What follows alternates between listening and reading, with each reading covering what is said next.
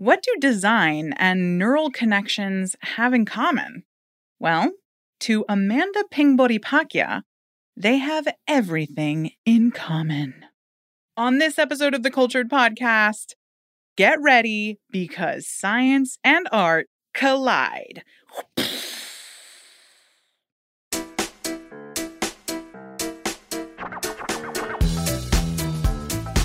Welcome to the Cultured Podcast. I'm your host, Michelle Corey, and together we'll journey into the unknown reaches of the art world.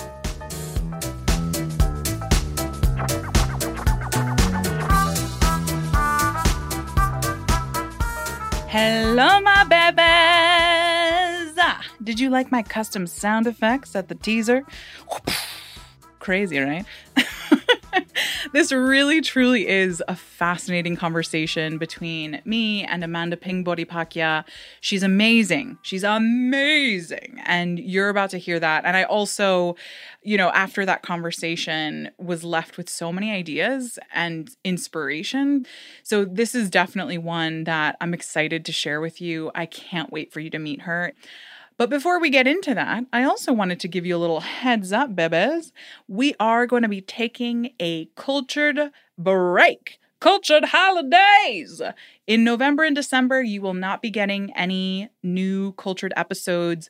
We'll be back at it in January. New year, new episodes. What's up? And I'll just keep reminding you guys in the forthcoming episodes so that you don't feel left alone, especially in the holidays. That would be terrible. We love you. But also, it's a super busy time for my company, Frequency Media. We get pretty overloaded with production projects and content strategy and consulting projects. So, that's going to be our time to really sink into getting a ton of work done. So, with that out of the way, let's talk about my inspiration for the week voting. Speaking of November, are you voting? Are you voting in local elections? Are you voting in state elections? Are you voting in primary elections? Truly, truly, truly, like we need to be voting as citizens of this country in every single election. Our lives are dictated on a daily basis by the people either chosen and put into office or automatically, you know, who get voted into office because not enough people are voting or they don't have opponents running against them. There are a few tools that I've recently discovered that I love. One of them actually has a Kickstarter campaign, which I am going to be donating to, and I highly suggest you support them as well because it's been so fabulously helpful for me in all of these elections, whether they're local, state, or federal elections. And it's branch.vote. It's a free platform online. There's no app. You just go to branch.vote and they break down based on your address what your ballot is going to look like, which candidates you have to choose from, and then they have these amazing audio snippets that break down each candidate's platforms and positions. It's really helpful. And then you can select the ones that you are choosing based on the platform points, and they prepare your ballot for you. And by doing this in advance of going to my polling stations, I basically roll up and it takes me all of five minutes to vote because I've already studied the ballot. I've prepared my own version of the ballot. And then I'm just like, bing, bing, bing, bing, bing, boop, boop, chick, chick, chick. and my vote is cast. It's pretty amazing. So, voting is my inspiration. It's the thing that, in the midst of a global health, social, political, and economic crisis, makes me feel the most powerful, frankly. Even though there is tampering taking place and voter suppression, specifically in my state of Georgia in the United States, I am doing whatever I can to avoid that suppression and avoid that tampering, which is basically I vote early and in person with a mask on and washing my hands frequently, making sure that I'm staying socially distant. Our polling places here in Atlanta, Georgia are amazing. They have done a great job of maintaining distance, at least the ones in my neighborhood in the southeast side of Atlanta. So just, you know, do what's right for you, but please, please, please, whatever you do, vote. Please. I beg you, please. Inspire me, please. Vote, please. And that said, I vote for this interview to start. It's time to talk to Amanda. Let go.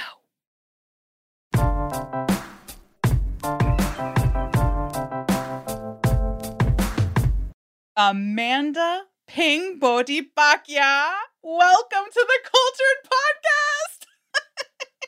Thank you, thank you. And that was perfect pronunciation. Thanks. I did practice it. We're here to talk about a seemingly infinite amount of talent, skill, projects, and creation that come from that amazing brain of yours. So, why don't we level set and you just tell us who you are and what your art forms are?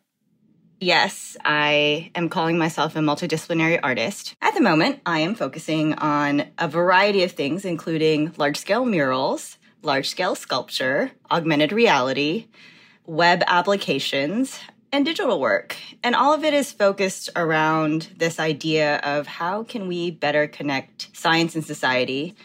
And a big part of my work is also focused around women because I think we are so often left out of every single conversation, whether it's, you know, research on our very own bodies because, oh, that pesky thing called a period is just too annoying to deal with during research studies. Or we're just written out of history because everyone forgot about us. and um, that's a problem. Well, right. We're in a patriarchy. Right. Absolutely. Where men's achievements and comfort and health are prioritized above all else. Absolutely. And that's what's so incredible about your work is that you then flip the patriarchy on its head and you highlight the achievements of all those who haven't had the platform or the recognition that they very much deserve. Absolutely, yes. So there's a whole lot that you covered there. And that's how I would describe the energy I get from you, I think, is like unhinged exploration. Unhinged in that you allow yourself to really like go for it and be guided by your curiosity, which I find phenomenally appealing and interesting, intriguing, and inspiring. You have had this like long career as a scientist, a neuroscientist, and the very foundation of science is exploration is a quest for discovery and a detachment from the outcomes. So, like, even when something is validated through science, it can be invalidated or replaced Absolutely. by another truth, which I find philosophically fascinating. It's very iterative. Yes, it's iterative. In the same way that art and design is. Absolutely. Yeah.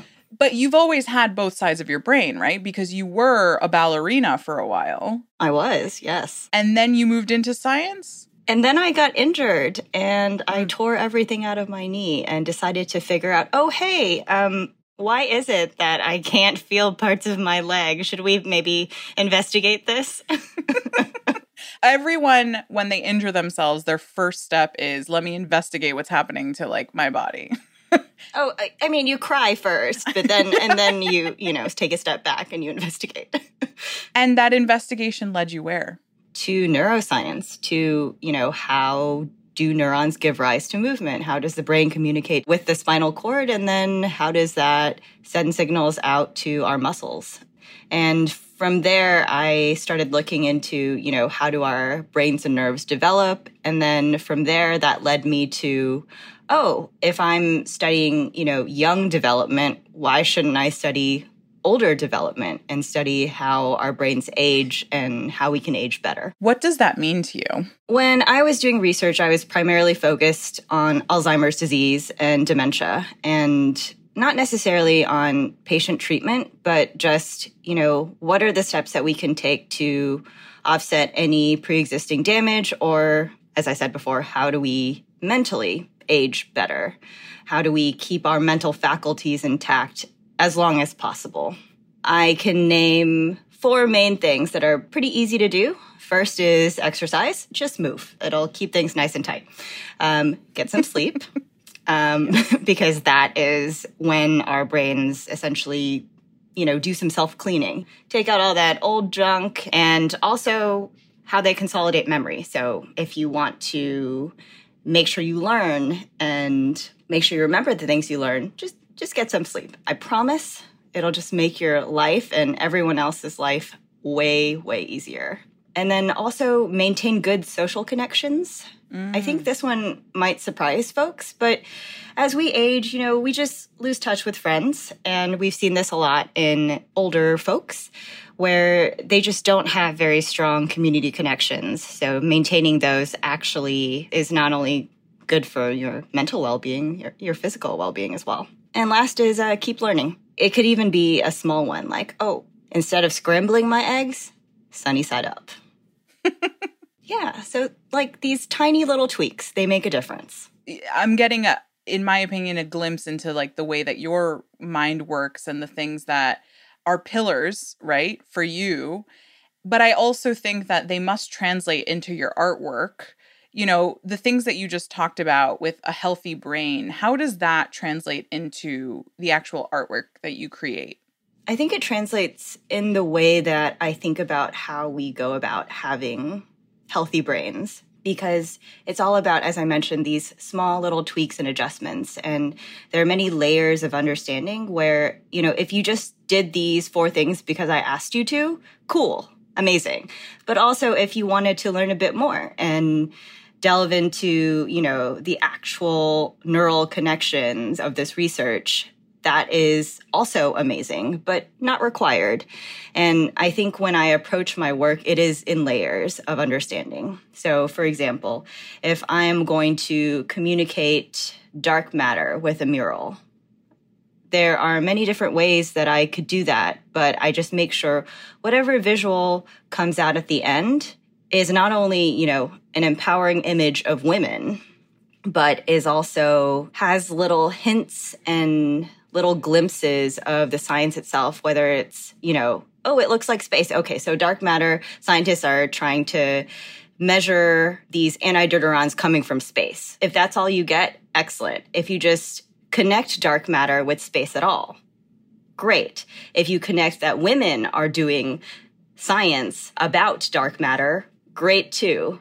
Sometimes it doesn't have to be such a literal translation of the science itself, but I think in the process of iterating through, you know, how do we best storytell for complex topics, that's really kind of where it comes through which is actually what I find fascinating about your approach and your split brain, if you will. Like your, you know, you really use both sides of your brain. And what I find so interesting about your graphic work in particular is how you balance abstraction and the feeling of the concept that you're communicating with actual, uh, more pragmatic and direct translations and motifs surrounding that subject matter. And to me, that is a rarity in the package of a scientist, right? Because scientists can so often be so literal. Absolutely. And that's part of what science requires. And yet, the artistry is clear when you look at your work. You represent the concept through a feeling. I think it comes from my dance background because we are so often asked to embody a feeling. Yes. And, you know, as a dancer, you're like, okay, so I'm going to try. right. So what's the choreography of that? Right. but you know, it as you kind of mature and develop as a dancer, you, you start to to really understand it's about story. And it's about, you know, even before you step on that stage, like where's your character come from? Who is this person? And it's about movement as well. And I think a lot of my work looks like an explosion of color and, in many cases, joy. I think you can always find the light in even the darkest of topics or the most confusing of topics. Totally agree. It's really about shining a light on the stuff that matters. I feel like a lot of the graphic work since we're talking about it often is like you you caught these figures or you caught this scene in a split second. It's like a snapshot of mm. something incredible happening. It captures people. And yeah. my hope is to, with that, pique people's curiosity. Yes. Oh my God, that's beautiful. By the way, is that your husband in the background? Yeah. I'm oh. sorry. Co-working is so hard in quarantine, but also you're like a year into your marriage, right? That's right. And we got married in Atlanta in a science museum. It was so fun. Wait, which one? Fernbank? Oh, at Fernbank. Yeah. Oh my god. That's amazing. All right. Well, you know, for those who can hear, that is um the beloved groom. so, so hi groom. Um I mean it is joy. The colors you use, the shapes, there is a fluidity to your design work. Taking it a little bit further back, did you ever have a family member who experienced any kind of neurological disease? More psychological versus actually cellular damage. But, you know, we all experience damage to our brain, even if we're fully functional till the day we pass. And I think what was so interesting in the research that we were doing at the lab was that this is kind of gross, so I apologize. But uh, Bring it. when we autopsy folks' brains, sometimes we would see the same level of damage in two brains, but one person physiologically and in terms of mental capacity was pretty much with it until the day they passed. And we wondered, why is that? You know, what are the protective measures that perhaps this person had taken to fortify their brains so that their brains could rewire around the parts of damage mm, and essentially be fully functional. I think our brains are amazing. What's your favorite part of the brain? I think my favorite part of the brain is the amygdala because it governs your fight or flight response. Fear can be such a driver, but also it can be such a hindrance. And it's just a very complex and complicated part of the brain that I have a love hate relationship with. I was a very timid child, which you would not expect from the kind of adult that I am. There aren't very many things that I do that are quiet and shy anymore. But, you know, Yeah. it, it took a lot of time to truly understand why I was being quiet and shy. And it was a fear of failure. When I was growing up, a nickname of mine was Miss Perfect because I got good grades. I was always teacher's pet. I was like that annoying kid that killed every curve. Um, and I was most often the only person of color in the room. So it was it was challenging, I think. And I think I had a turning point when I got injured because it was this realization that no matter how much you plan for your life, no matter how many things you do that are in accordance with that plan, life can just hit you in the face and Yes. it's going to do what it's going to do. And at that moment, I decided that, you know what? What's the point of being scared? How did you get there? That's a really life altering moment for you. I think in many ways, I had already been feeling like the path that I was on was a bit of a drain. And I w- was continually pushing through things that I didn't necessarily enjoy, but perhaps I was good at. So I think embracing what you love and embracing the truest form of yourself is hard because there's societal pressure, there is familial pressure, your own vision for your life and yourself. And sometimes we outgrow those stories, and that process of shedding is hard, but so important. So important and also brave. Anyone who's a high achiever has been through that. I certainly have. Of course. And you can't actually create the juicy stuff, the crazy, crazy stuff that like makes our world interesting unless you've shed that need to be perfect. You can't make those things if you're afraid of failure. oh, that is so true. They're experiments, right? And even in science, it's you you risk failure, right? Absolutely. And I think we can all take inspiration from scientists in that way as creatives because they never go in thinking, oh, this will be just mm, perfect. They always go in thinking, you know what, this is a huge gamble, but we're going to spend millions of dollars on this huge gamble and see what comes out. I'm like, yeah, let's do that. And no matter what the answer is, you've won because you've won an answer. Right. I, to, to be, it's a little different because funding structures and all that.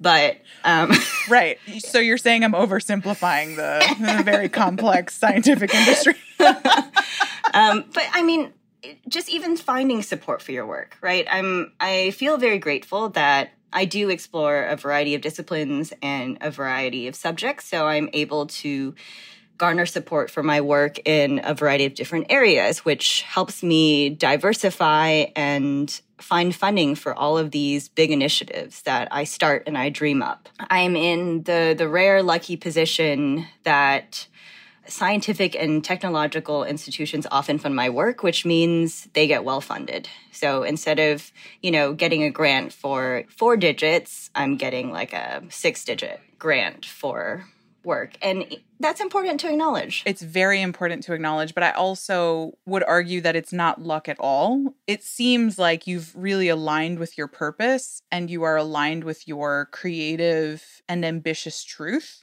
I mean, you've got a plethora of projects going on right now. Walk us through everything that you've got going on. Okay. So, my ongoing project that celebrates badass women in STEM because I love them and believe they should continually be celebrated is called Beyond Curie. And it lives online, so you can always see it at beyondcurie.com. But for a long time, and probably forever, it will be shown at the Museum of Natural Sciences in Raleigh. So they dedicated an entire East Wing to it, and I'm so oh grateful oh for their partnership. Congratulations. Thank you. And, you know, it's, it's like before our global crisis, they were having over a million folks come through and see it every year. So I am you know, counting down the days until it can reopen and folks can come and enjoy that. What did that feel like? I think that touching people's lives is the most important impact metric for me because you can get a bunch of glowing reviews, you can get written up in the press, you can get to exhibit in a fancy gallery, but that doesn't mean you'll touch someone's life. There's just a moment that I remember so vividly actually from another one of my projects. It was a solo exhibition called Connective Tissue in a 4,800 square foot space in Vegas. I was there for, I think, an artist talk and this group of little girls came up to me and said, You know, this is our first time at a museum, any kind of museum. And we were so excited to be able to touch and play with all the things and understand your thinking behind things, but also we didn't know that women could be scientists. What?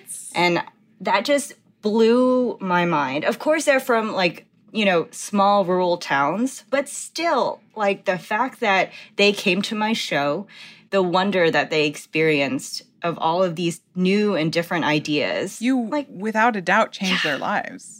I'm I'm so excited to see what they do now that they know and now that they sort of um, have accessed their internal power. What I love about the butterfly effect and interconnectivity that is all of life is that even if they don't become scientists, right, it doesn't have to be such a one to one thing. All you've done is now plant a seed within them that they can plant in other people. So even as they're talking to girlfriends as they get older, it's like, well, have you ever thought about being a scientist? Have you ever thought about being a mathematician? You know, those moments where all of a sudden they're carrying on conversations with an expanded view because of you. Well, thank you for saying that. And and I and I completely agree about connectivity and the butterfly effect. And my goal has never been to make more scientists. You know, it's I just want everyone to have right a unique relationship with science because whatever that is, whether it's, oh, I learned a fun fact and I'll tell a friend, or it's, you know what, I have seen that this pathway is open to me and I'm going to pursue it, it's all positive. Like our scientific literacy is so low yeah. and there's such distrust of science and scientists. It's like why people don't walk around with masks, and masks themselves have become incredibly politicized and everything is everything, everything is. is. we're in a we're in an absolute moment of bubbling over division i believe to be a pendulum swing moment because mm-hmm. i'm an optimist realistic optimist but i'm an I. optimist and i do think that we needed this bubbling over but it it must be difficult for you and for other scientists especially those who are not in the thick of it, um, to to observe this and be like, oh my god, the amount of work that we do to like bring you good information, and you're over here like, nah, my freedom. yeah, exactly.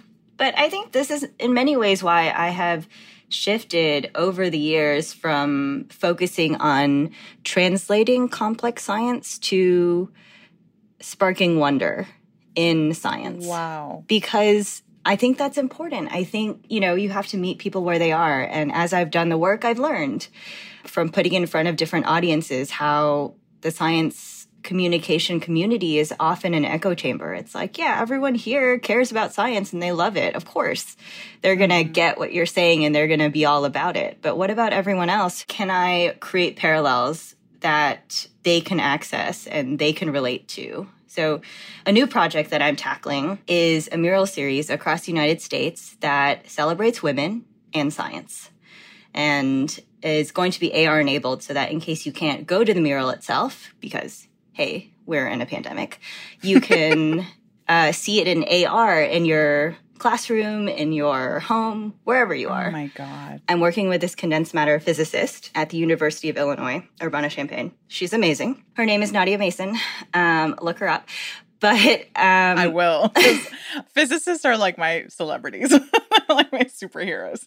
and she's so chill. And honestly, all the scientists that I am collaborating with are so chill and so cool. And you would never know how superstar level they are in their field mm. because of how humble and down to earth and wonderful they are as humans.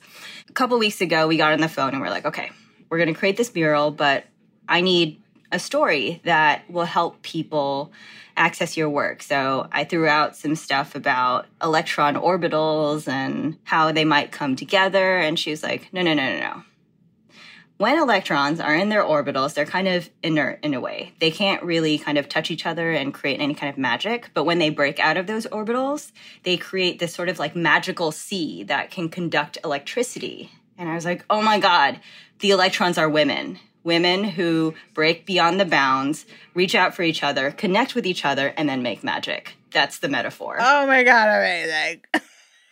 so, you know, I like these these moments of conversation where I'm just like, yes, that's the thing. Yes. It's just a feeling of excitement and joy when you know we can come together from different perspectives, from different fields and just align on a story that is so universal. It's yes. like universal from the perspective of yeah, like the stuff that she studies, that's why you have a phone and you can, you know, use it all the time. like that's her research right there.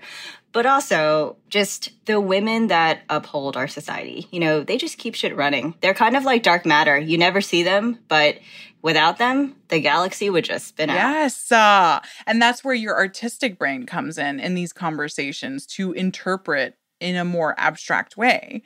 Okay, so this mural project, what is it called? Uh, it's called Findings. So I'm partnering with the Heising Simons Foundation, and they're this wonderful group of people who fund everything from social justice to scientific research, specifically in the physical sciences. So think astrophysicists, oh astronomers. God, I love um, them. climate scientists, oceanographers, you know, just like very interesting in the field science oftentimes. Mm. And God, these women are so badass and cool. I, I specifically asked to work only with women grantees. Oh my God, I love you. because I'm just like, you know what?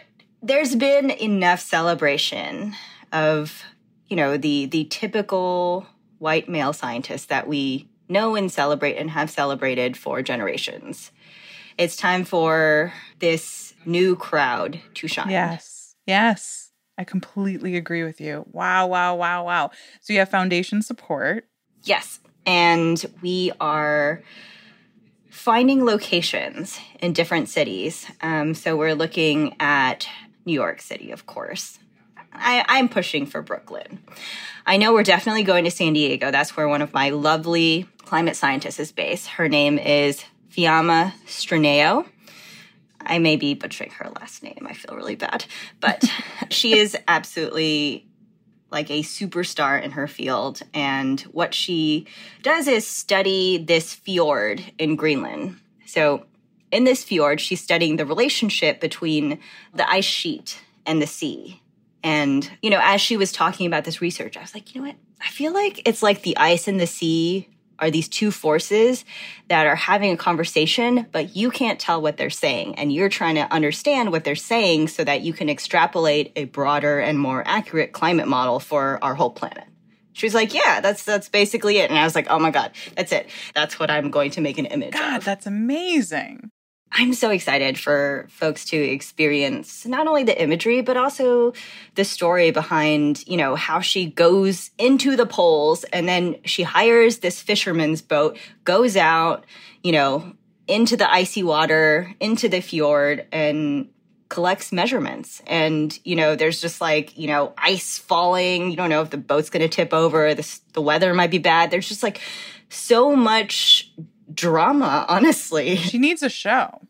National Geographic and and you know PBS Scientific American they've all shot her work so she's yeah yeah I mean she's out there she's out there She's had cameras around. yeah she's had cameras Oh, around so how many murals are you going to end up doing in in different cities? we're thinking uh, six to ten but you know things could change depending on funding and of course COVID and all the this all the What else things. do you have going on right now? I think a lot of artists, myself included, are essentially shifting their perspective on how their work lives in the world because of COVID. Because you know, a lot of galleries are not open. At least for myself, I've I'm focusing more on public art. There's just more accessibility. It's not gated. It is part of the infrastructure of a city and a community, and I really love that aspect of it. I'm finding my joy more than ever through artists like you and or learning, you know, like people exchanging anti-racist learnings or Mhm. education or finally speaking out against white supremacy and the patriarchy and that brings me joy too. Yes, it's totally joyous. And I think the arts community, in order to thrive, needs all kinds, you know, not just artists. We need allies and champions, and we need everyone. we need everyone who's in this world. I'm grateful for folks like you who believe in the arts, uh, are creatives, uplift other creatives, specifically, you know, people of color and women. We love to see it. Yeah, I agree. And I appreciate your focus on joy as well. So, why don't you tell us where we can find out more about you and connect with you online? Of course. So you can follow me on Instagram at a long last name. Just spell that out. A long last name. It's also my handle on Twitter, and you can also find me at alonglastname.com, which is my website. I love how easy you make that and it's smart. You know, here's the thing about long last names for Thai folks. I recently found out that we have long last names and unique long last names because we just want to have unique last names. Like in Thailand, you just kind of like change a couple letters if you find out someone else has your last name. You like tack on stuff and you're like, yeah, our neighbors have our same last name. No, no, no, that can't stand. Really? We're, you know, we're going to add some syllables to it. I had no idea. And that is such an interesting approach because I've actually never heard of a culture that is like about creativity and being like a unique set of people on this planet, which is You know, honestly, even if that is not the true reason, I love this explanation. Yeah. Let's just make it true. It's true. Thank you so much, Amanda. This has been a true honor and a privilege and a joy. So thank you for being on Cultured. It has been such a joy to talk to you. I, I could keep this convo going, honestly. If I didn't have other meetings today, I, we would still be on the hundred percent. In fact, I should just cut it here and just we'll pretend like we went on for three more hours.